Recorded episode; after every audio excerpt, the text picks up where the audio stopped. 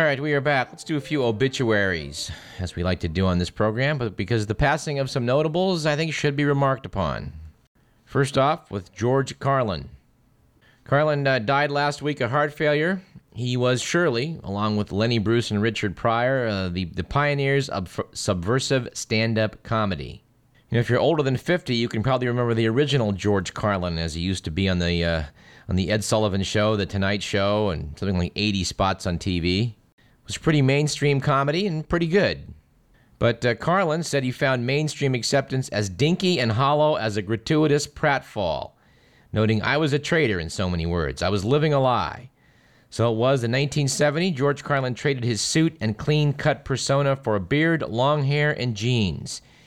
He then developed observational humor that focused on such hot button issues as drugs, the war in Vietnam, religion, and sex. And his irreverent social insights frequently used blue language. Wasn't a good career move for George at first, or so it seemed. Uh, he was thrown out of Las Vegas twice and temporarily banned by Johnny Carson. But he found a niche in coffee houses, concert halls, and on college campuses and worked his way back to the top. Unfortunately, at the end of his career, Carlin was addicted to cocaine, Vicodin, and alcohol, at least at one point or another, and had suffered three heart attacks. Perhaps uh, you saw him a year and a half ago when he came uh, to Sacramento. Uh, Obituaries noted that increasingly his routines resembled rants, and many critics found his anger to be off putting. George Carlin was indeed an angry man at the end, and I think it had to do with that quote we started off the show with. Uh, said Carlin, scratch any cynic and you'll find a disappointed idealist.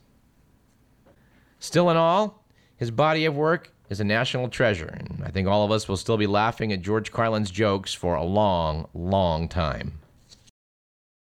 And we note uh, with sadness the passing of General Motors heir Stewart R. Mott, who died uh, a couple weeks back. Mr. Mott uh, was one of the country's most visible and controversial activists. He invested heavily in causes including population control, abortion rights, and arms reduction.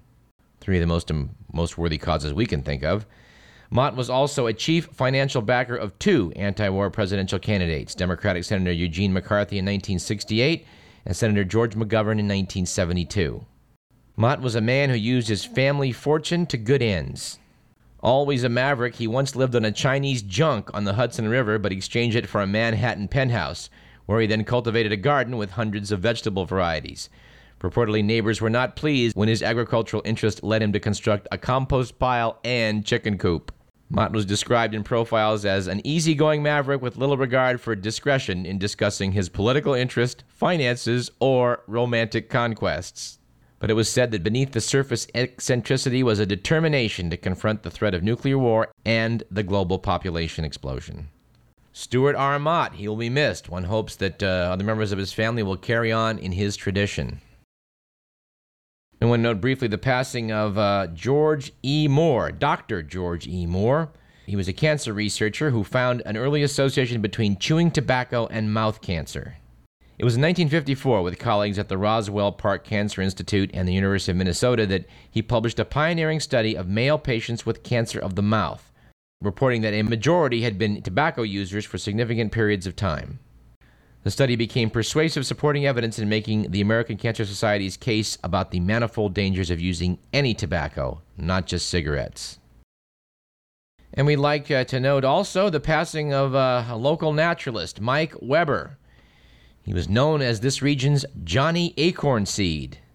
Mr. Weber is credited with being responsible for forests of young oak trees in this region. It was he who helped persuade the Sacramento City and County to declare 1985 the Year of the Oak, and he worked with the Sacramento Tree Foundation to plant 10,000 native oaks that year alone. Mike uh, Weber gathered and stored thousands of acorns in coffee cans until shoots sprouted and then handed out the seeds at schools, public meetings, and community events. Said uh, the California Tree Foundation Executive Director Ray Tretheway, there just wasn't a stronger voice for the native landscape in California than Mike. And you know, uh, when I find myself in the Davis campus certain times of year, there are so many acorns around that it's astounding. We, we ought to start gathering those up and getting some sprouts and planting them. I know uh, where I grew up, uh, down in Fremont, uh, the oak trees up on the hills behind where my uh, mom lives. look to be the same oak trees that were there 50 years ago, and sadly, I can now make a comparison of a half century. But I understand that the wildlife, deer, etc., just mow down uh, young oaks, so they may need to be maybe sprouted and raised up to a certain size to survive. Anyway, we'll see if we can't talk to the California Tree Foundation this summer. They are a very worthy group. I've had a chance to talk to them a couple times when hosting over at Inside on Capital Public Radio, and uh, I think we need to bring them to Radio Parallax as well.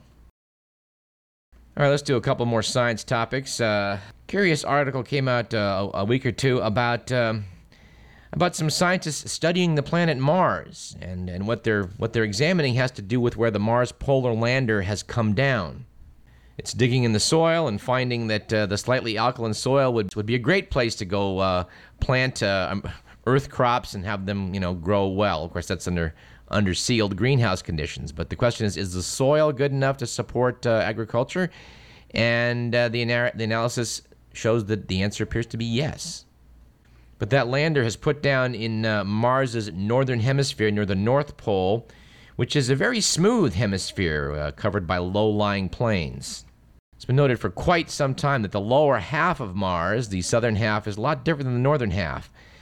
And now, uh, scientists at uh, NASA's Jet Propulsion Laboratory have recreated uh, a collision that may have taken place in the early days of the solar system and found that the simulation explains the difference in the hemispheres. The paper that was in uh, the journal Nature the researchers think an asteroid or comet whacked Mars 4 billion years ago and blasted away much of its northern crust.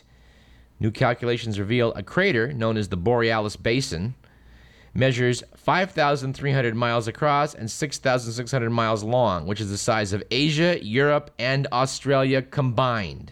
Of course, we're awaiting the uh, the final analysis using the scoop to dig up uh, dirt and and uh, well, you know, as you know, we will continue to follow that one.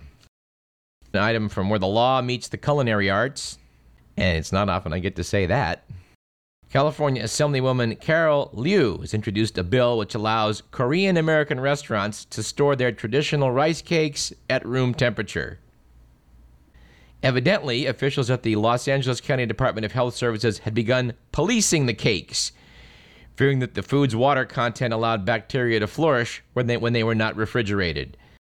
Article B notes that unlike the flat, feather-light rice cakes sold in health food aisles, Korean rice cakes are soft and gooey Keeping them refrigerated made them hard and unsavory, restaurant owners contended.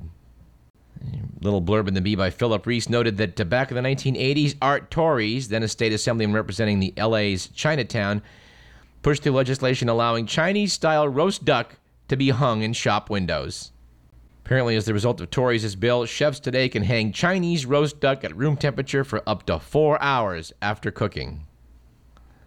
And as we close, I want to do one final obituary just because I just have to quote from this one. It's from The Economist. Noting the passing of John Reginald Surdeval Routh, said the, said the Economist, he could have gone into the army like his father. His liking for footnotes might have suited him to be a historian. If his lion's mane of hair had been clipped a bit, and his shaggy eyebrows had been half disguised by a bowler, he might have cut a figure in the city, for the accent was right. But what Jonathan Routh preferred to do was dress up as a tree wait at a bus stop, and inquire which bus would take him to Sherwood Forest. Routh once attempted to take a grand piano onto the London Underground, and he persuaded a crowd of tourists that Nelson's column needed holding up. Of the magazine, his notion for a day's work was to ask a passerby for tuppence for a cup of tea, and having got the money, produce a thermos, milk, and sugar for the astonished benefactor, and inquire whether he wanted one lump or two. Anyway, for many years, Routh was on the British television version of Candid Camera. But apparently, after the, the run of the show, Routh continued, continued to lead a prankish and otherworldly life. Jonathan Routh, we salute him. He's our kind of guy. And let's close with the words of George Carlin. Said Carlin, Seems to me it wasn't long ago that when an old person died, the undertaker put him in a coffin. And you sent flowers to the funeral home, where the mortician held a wake. Then, after the funeral, they put him in a hearse and drove him to the cemetery, where they buried his body in a grave. Now, when a senior citizen passes away, he's placed in a burial container and you send floral tributes to the slumber room, where the grief therapist supervises the viewing. After the memorial service, the funeral coach transports the departed to the Garden of Remembrance, where his earthly remains are interred in their final resting place. Said George, Hey, death is almost fun these days. All right, that does it for the show. Our thanks to Robert Scheer. He certainly has some important words about America's military industrial complex. We're sure to have some fun on next week's program. We're going to speak with Dr. James Kakalios, the author of The Physics of Superheroes. Uh, that promises to be very enjoyable. This program was produced by Edward McMillan. I'm Douglas Everett. We'll see you next week at the same time.